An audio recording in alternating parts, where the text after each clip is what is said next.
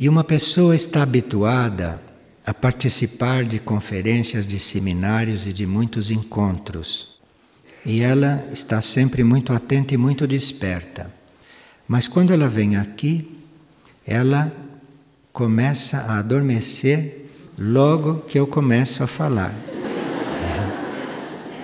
E ela gostaria de saber por que que isto acontece, porque ela está incomodada com ela mesma, que isto não é hábito dela. A energia aqui usa um ritmo suave para se apresentar, em grande parte das vezes. E isto é para haver o mínimo de reações dos corpos da personalidade e o mínimo de reações dos corpos mentais. E para haver uma maior adesão, para haver uma maior disponibilidade ao assunto. É uma energia que tanto deixa muitos mais despertos, como adormece aqueles que têm que receber a energia por outras vias e não claramente através do entendimento das palavras. Então, quando há alguém que tenha que receber a energia por outras vias, para que não a rejeite, para que não se confunda com certas coisas, então há um mecanismo no ser da pessoa que pode levá-la ou a adormecer em certos trechos para que ela não ouça, ou então há outros mecanismos que distraem a pessoa em certos momentos para que ela não acompanhe aquela coisa. Isto é muito comum aqui. Não é com todos que isto acontece, mas é com aqueles que devem estar aqui ouvindo isto, mas que têm ou que teriam certas dificuldades.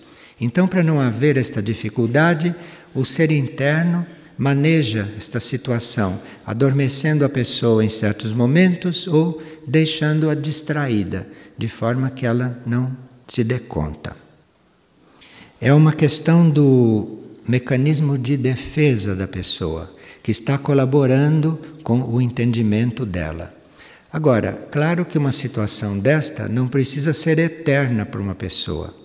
Depois dela passar um período assim, tratada assim, os corpos dela, a mente dela, já pode ir aderindo ao ritmo da energia e aí usufruir da energia não mais para adormecer, mas usufruir da energia para compreender bem, nitidamente, compreender bem, racionalmente, o que está sendo apresentado.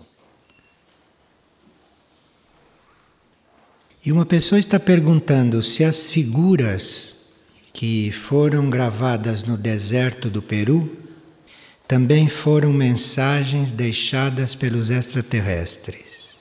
O que significaram essas figuras e se nós as compreendemos? Mesmo que a gente não compreenda estas coisas, mesmo que a gente não decifre essas figuras, isto aparece sobre a Terra para ficarem gravadas no etérico da Terra ou no astral da Terra. Porque aí, no etérico e no astral, essas figuras vão trabalhar muitas vezes com mais liberdade do que no plano físico. E há certas figuras que os extraterrestres imprimem em certas áreas da Terra, porque elas têm um valor simbólico. Elas têm um valor de contato com certas energias. E aí estas figuras, por si só, mesmo que a gente não as encontre, ou mesmo que a gente as encontre e não as compreenda, o trabalho delas acontece independentemente disso. Agora, essas figuras, incompreensíveis em princípio, podem estimular em nós uma compreensão abstrata, ou podem estimular em nós uma coligação com aquilo que as figuras representam, embora a gente não saiba o que é. Enfim, é um trabalho muito mais amplo e que vai além de nós compreendermos o que aquilo quer dizer.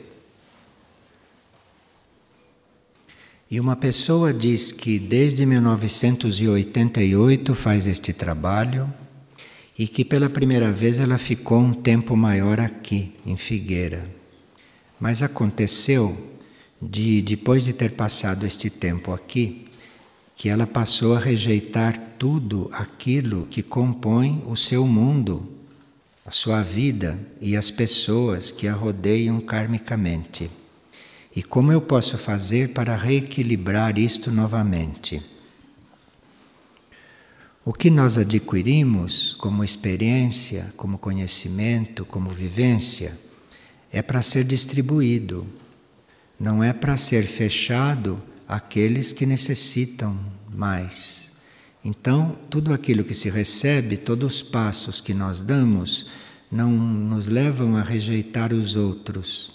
Mas todos os passos que nós damos devem ir nos preparando para, eventualmente, ir ajudando mais os outros do que ajudávamos.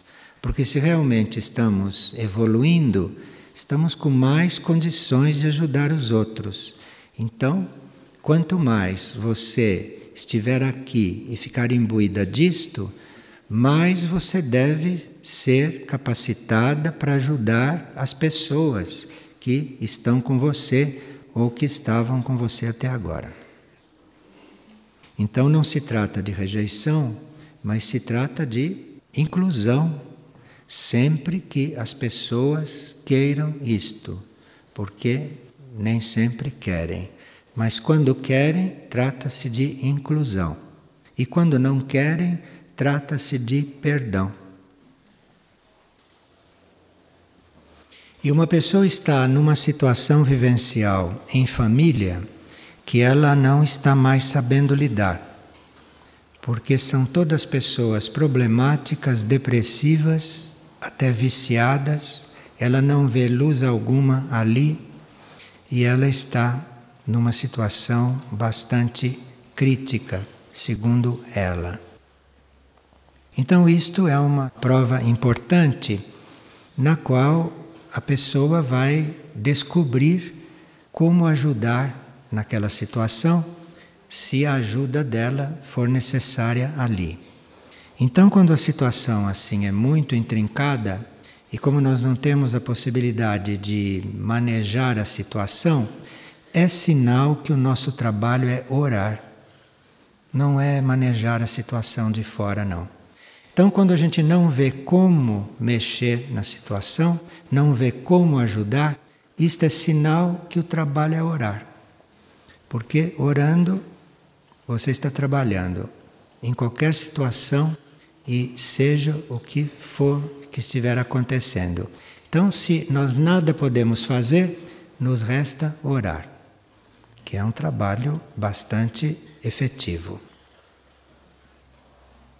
E uma pessoa está pedindo para nós comentarmos um trecho de Folhas do Jardim de Mória, livro um, que diz: para nós contemplarmos o futuro, é necessário nos voltarmos para as crianças. Somente nelas está o princípio legítimo do trabalho. Apenas nas crianças se encontrará o poder da confiança. Isto é, as crianças confiam integralmente. Um adulto confia mais ou menos. Então, quando se trata de trabalhar com a confiança e encontrar a confiança total, isto é com as crianças. É lá que se vai encontrar. Isto para reafirmar e para trabalhar.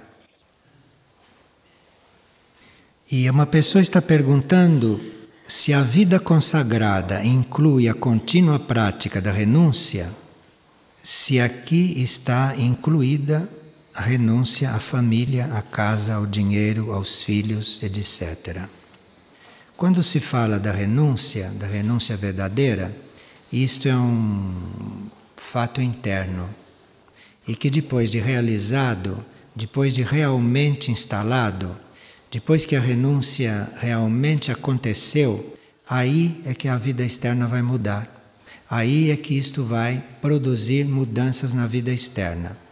Então, quando se fala lá na vida consagrada que é preciso a renúncia contínua e prática, está se falando desta renúncia total, geral e interior, e não se está pedindo que a pessoa renuncie a isto ou aquilo que é do mundo em princípio, porque ela no fundo pode estar querendo se ver livre daquilo. Então aproveita esta doutrina para renunciar, não é? Então ninguém engana a verdade. Ninguém engana. Então dizer, eu vou renunciar à família, isto é facílimo. Para alguns é o que ele estava esperando. Não se trata disto não. Se trata da renúncia interna. Se trata de internamente você se despir de tudo. E tudo isso é muito simples. Mas na hora de você renunciar a você, aí é que vem o trabalho. E uma pessoa está aqui muito tensa porque ela tinha uma cachorrinha e a cachorrinha desencarnou. E ela, depois da desencarnação da cachorrinha, teve alguns sinais de que algo está acontecendo e ela não sabe se é com a cachorrinha lá do outro lado ou o que é. Quando nós temos que saber o que se passa do outro lado com algum ser, nós ficamos sabendo. Não precisa que a gente queira e nem que a gente procure saber. Nós ficamos sabendo.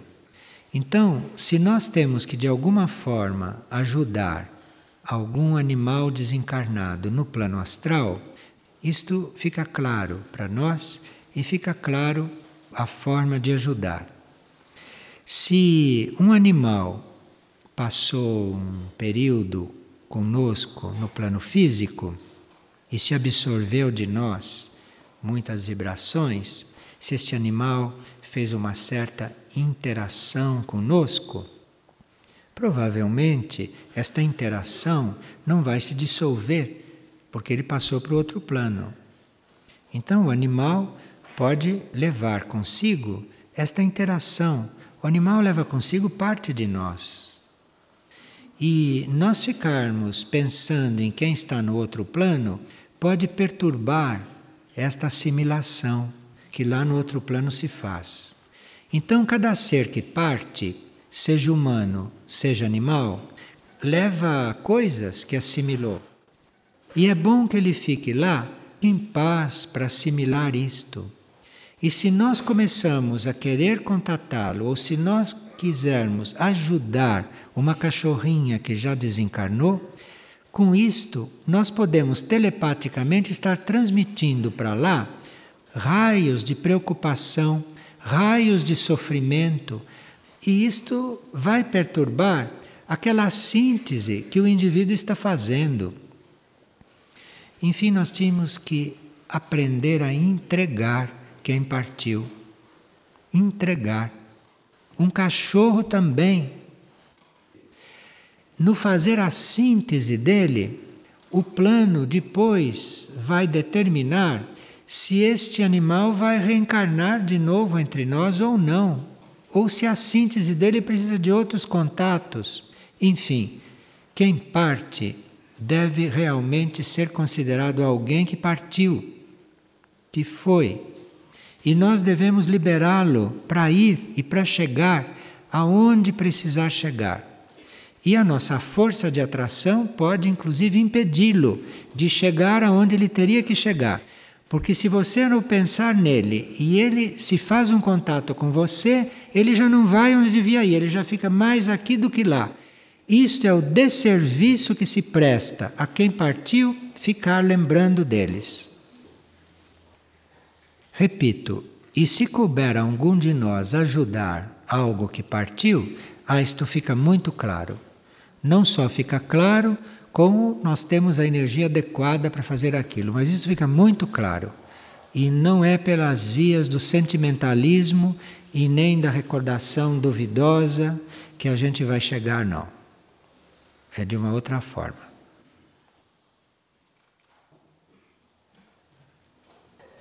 Como posso servir ao plano superior se estou vivendo tantos conflitos internos? Há conflitos que nos impedem de servir ao plano, mas há conflitos que são curados enquanto se serve ao plano. Nós conhecemos muitas pessoas em conflito, conflitos profundos, íntimos, que estão servindo ao plano. E através deste serviço estão sendo curadas, estão sendo tratadas. Mas há outros tipos de conflito que impedem isto. Isto tem que ver caso por caso. E o que é penetrar o estado de síntese? Nós vamos penetrando este estado, nós vamos formando uma síntese à medida que eliminamos o supérfluo.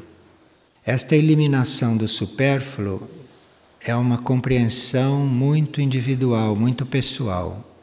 O que é supérfluo para alguém pode ser considerado muito importante e útil para outro. Então cada um teria que ir pedindo luz para ver o que é supérfluo na sua vida, o que não é necessário. E aí, se a pessoa tem coragem de ir eliminando tudo o que não é necessário, ela vai chegando numa certa síntese, ela vai conseguindo fazer as suas sínteses.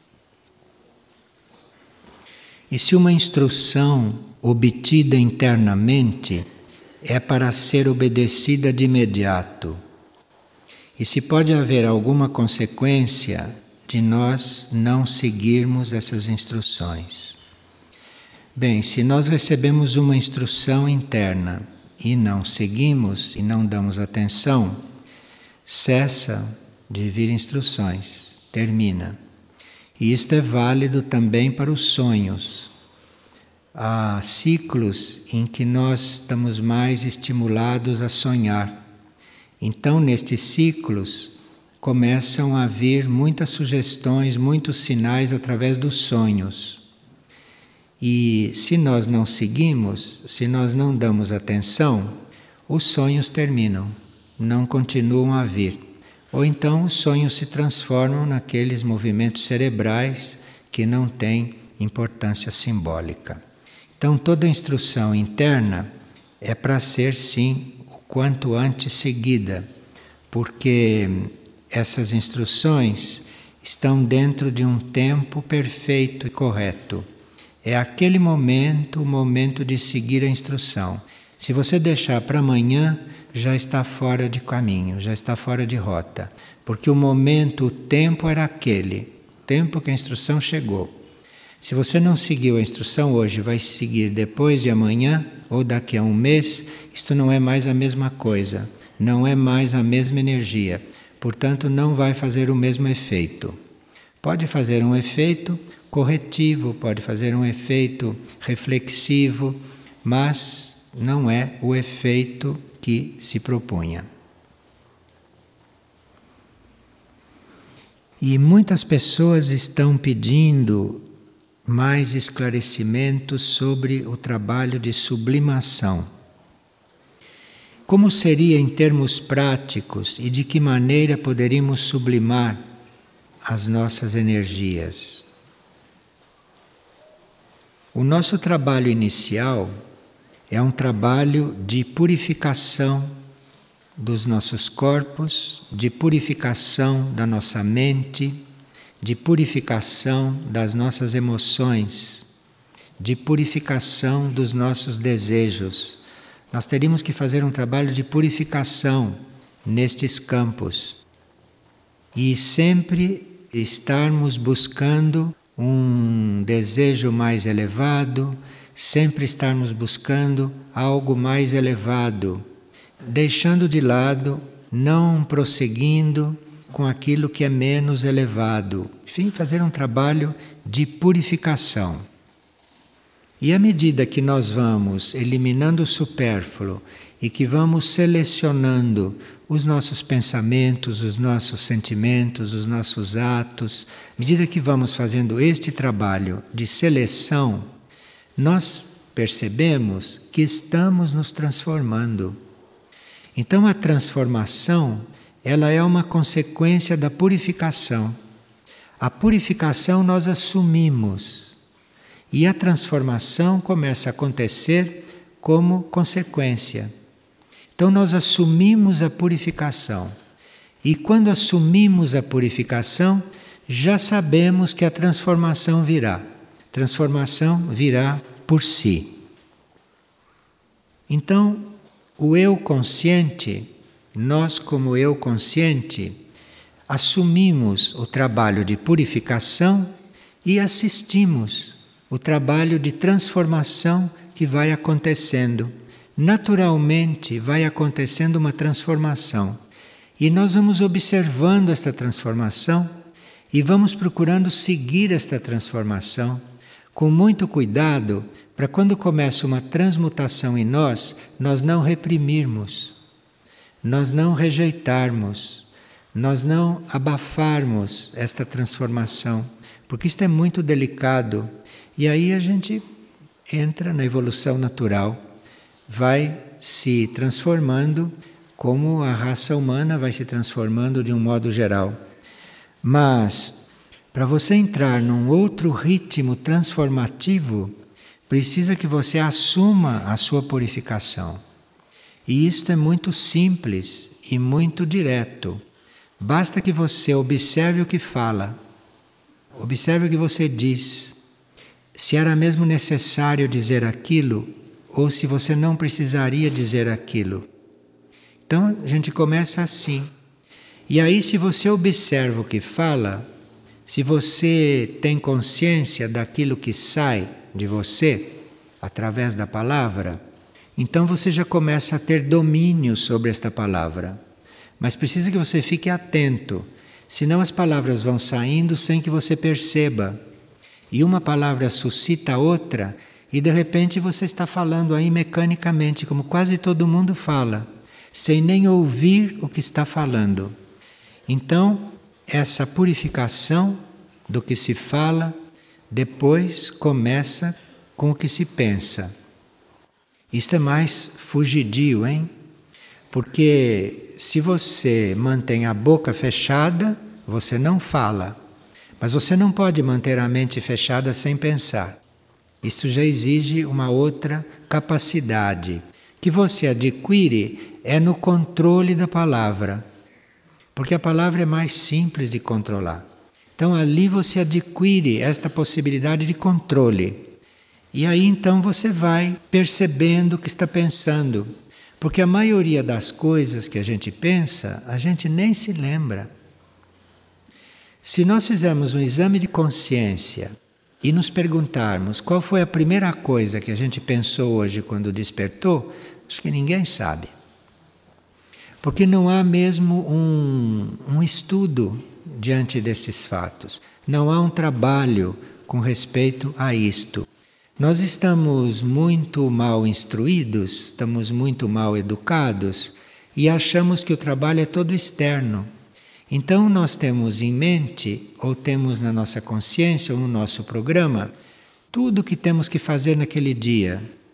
Mas, além disto, nós teríamos que trabalhar o que pensamos, trabalhar o que falamos, porque aí o que nós formos fazer, o que está programado, vai ter outro valor, vai ter outra energia, vai ter outra força. Porque muita energia que nós desperdiçamos no pensar supérfluo ou negativo, ou muita energia que nós dispersamos no falar, também supérfluo, no falar negativo. Isto é energia que nós estamos subtraindo do trabalho com a mente. É uma energia que nós estamos subtraindo e que nós precisamos para fazer esse trabalho de purificação num nível mais profundo e de uma forma mais contínua, de uma forma mais estável. E nós precisamos também de energia concentrada para podermos observar em que direção que o nosso ser está se transformando, em que direção as transformações estão sendo indicadas. Isto é muito sutil, porque começam a predominar as necessidades externas, que na maioria são todas irreais e que não existem. São todas necessidades que a gente acredita que existem. Então a energia vai tudo para isto. A energia vai tudo para inutilidade, para coisas que nós não deveríamos nem pensar em estar fazendo, porque o caminho da nossa transformação seria outro. Então o eu consciente estaria fazendo este trabalho. Se o eu consciente está fazendo este trabalho de forma já estável, então os nossos corpos materiais começam a se purificar e começam a se transformar. Se isto acontece, a alma, o ser interno, começa a sublimar. É o ser interno que faz o trabalho da sublimação. Então, quando nós dizemos é preciso sublimar tudo, claro que isto seria inviável se a gente não estivesse se purificando e se a gente não estivesse se deixando se transformar, consentindo que houvesse em nós uma transformação. E essas transformações são muito rápidas. Às vezes, vocês veem uma pessoa hoje, se vocês veem daqui a seis meses, ela está completamente transformada.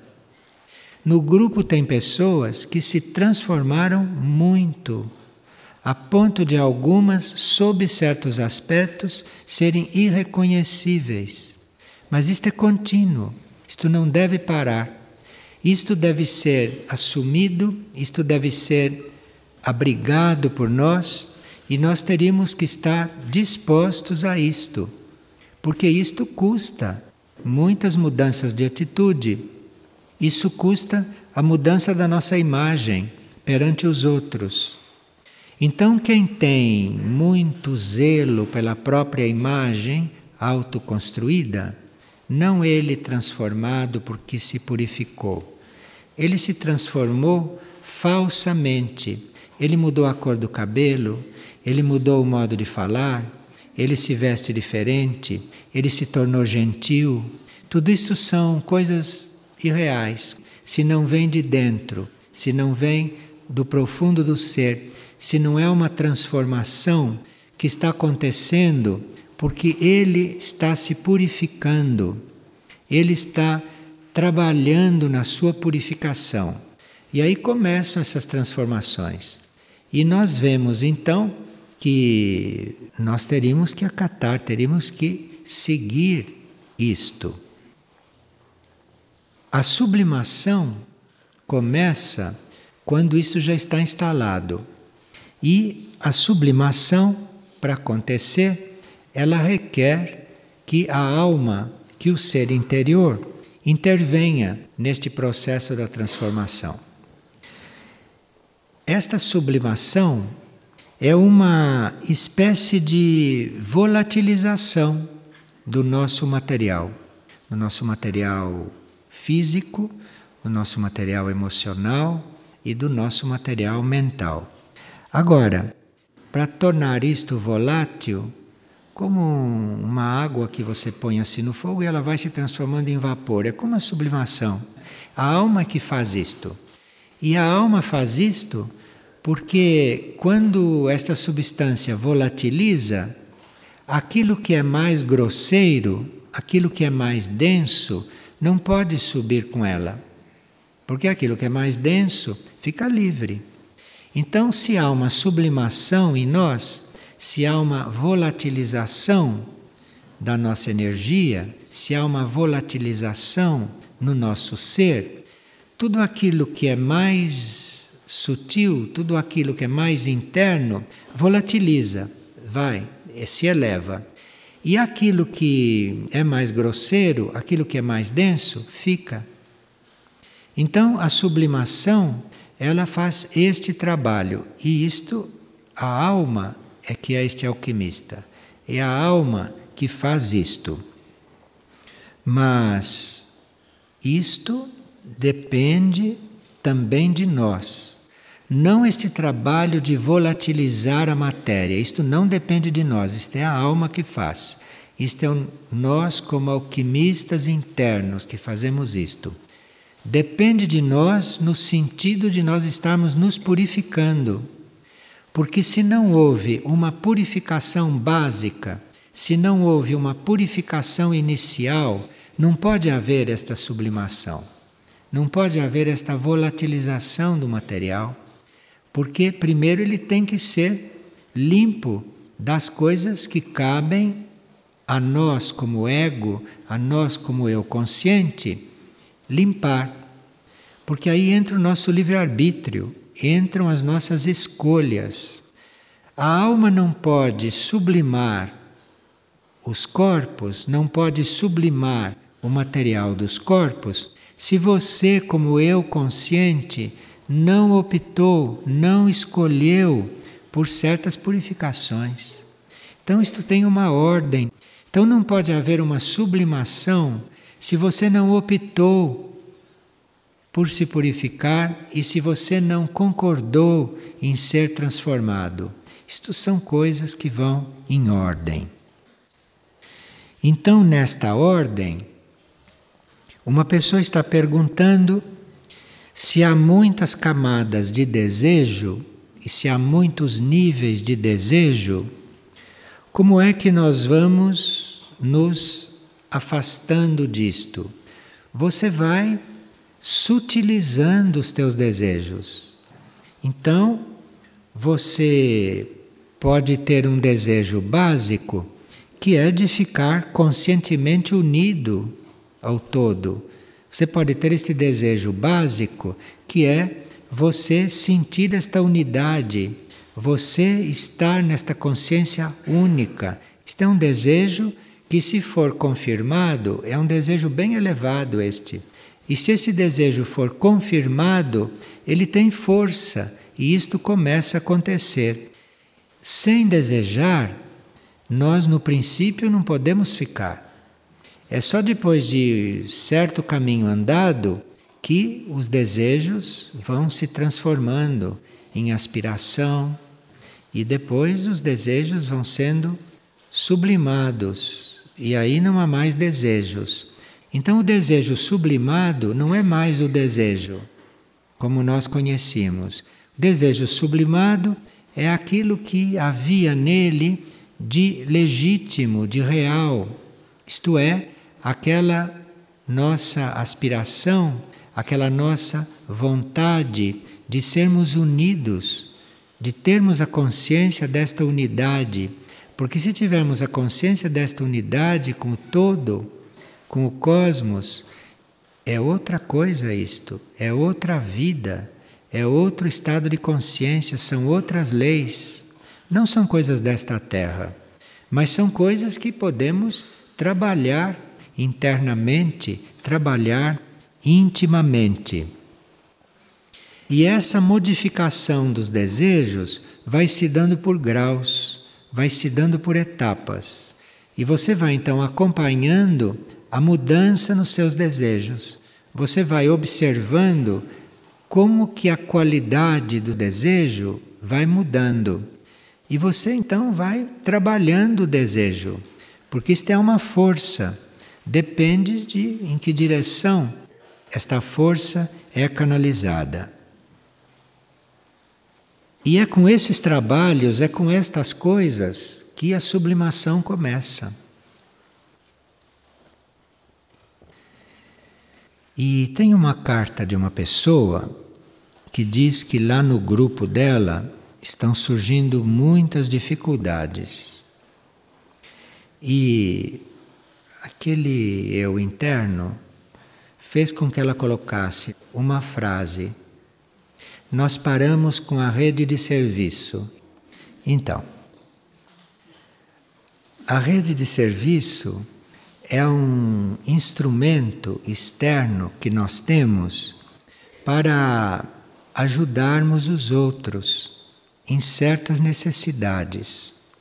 Agora, se nós temos esta rede de serviço como um serviço realmente que assumimos, Então vamos conhecendo os diferentes níveis desta rede de serviço, que não é só fornecer coisas materiais para os outros, mas são outros níveis de serviço que nós só podemos conhecer e só podemos perceber à medida que começamos a praticar, à medida que começamos a cuidar da rede, a trabalhar com a rede, com a energia da rede.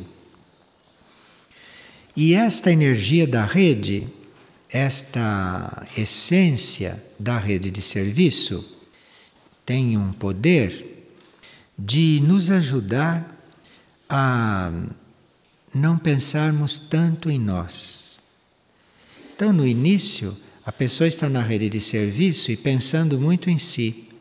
Mas depois, se ela se integra realmente naquela energia, e se ela é elevada lá aonde está a necessidade, ela é levada por outra força, ela é levada por algo que sabe aonde é a necessidade que ela pode suprir. Então, se ela chega ali, então, nesse trabalho, o que vai acontecendo nela é que ela gradualmente vai colocando o outro ou os outros em primeiro lugar e não ela. Isto é um trabalho, às vezes, lento e, às vezes, não tão lento, se a pessoa já está preparada. Então, essas dificuldades que vão surgindo nos grupos é porque esses grupos não se entregaram o suficiente para a rede de serviço e, então, as dificuldades próprias não foram redimensionadas, porque essas nossas dificuldades, elas são acentuadas ou elas aumentam porque nós prestamos atenção nelas. Vocês já não viram as pessoas carrancudas, de cara fechada, preocupadas? A gente vê que elas não estão bem. Se elas estivessem trabalhando na rede de serviço, bem incondicionalmente, isto seria uma forma desta situação mudar. Mas a pessoa é orgulhosa, então acha, não, rede de serviço, isto é caridade, isto é coisa social, isto não é para mim, meu trabalho é mais sutil, eu preciso de outra coisa. É, eu estou esperando o Messias dentro de mim, não é? Que vem me transformar. E quando ela vai se esquecendo daquele amontoado de, de carnes, de ideias que ela é, de confusões sentimentais, quando ela vai se dedicando ao outro, todo esse emaranhado vai ficando desvitalizado porque ela não, não está olhando tanto, ela não está prestando tanta atenção nisto. E aí, finalmente, ela, deixando de prestar atenção nesse seu próprio emaranhado e servindo, então ela começa a irradiar uma outra coisa. E a partir desta irradiação, ela mesma vai expulsando dela estas coisas indesejáveis, esses traços indesejáveis. Mas isto é um trabalho da pessoa. A pessoa com a irradiação é que vai expulsando isto dos corpos dela, da mente dela, do temperamento dela, do caráter dela. Ela mesma vai expulsando isto, mas o serviço ao outro está na base de tudo. E por que que se criou a rede de serviço aqui? Primeiro, porque isto é um instrumento poderosíssimo para este trabalho em todos. E um instrumento muito atual para você mitigar o sofrimento alheio, para você ajudar o outro a sair de estados pelos quais, eventualmente, nós já passamos em vidas anteriores. E isto que nós irradiamos é muito importante ali.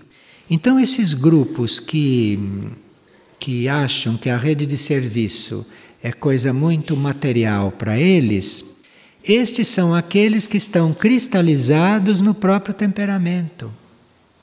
E uma cristalização no próprio temperamento redunda nisto. Um grupo que chega a uma certa altura está em dificuldades. Porque houve uma cristalização nos temperamentos. Porque todos têm temperamentos. Aquilo fica cristalizado. Cristalizado porque você não serve na direção que você pode servir. Porque todos podem servir na rede de serviço. Mas a gente acha que pode servir de outras maneiras, mais sutis. Não pode não, porque você não pode saltar etapas. Então, enquanto você está irradiando insatisfação, você não tem como fazer serviço superior. Enquanto você não estiver alegre em você e com você, serviço superior é uma miragem, é uma imaginação sua, porque você está fazendo um serviço bem material, se é que está fazendo. Então, isto é o que está por trás desses grupos que dizem que estão em dificuldade. Eles estão em dificuldade porque estão sem reconhecer o que a rede de serviço é para eles. O instrumento mais próximo, o instrumento mais adequado para o nível de trabalho da humanidade de hoje. É servir, é ajudar, é pensar mais no outro, é suprir. Rede de serviço é algo que está um pouco além da nossa compreensão atual e que nós teríamos que lidar com isto empregando toda a nossa capacidade de devoção e de compreensão. Porque é isto que está na base destes grupos que perdem a força, desses grupos que perdem a vitalidade e dessas pessoas que se entregam ao desânimo.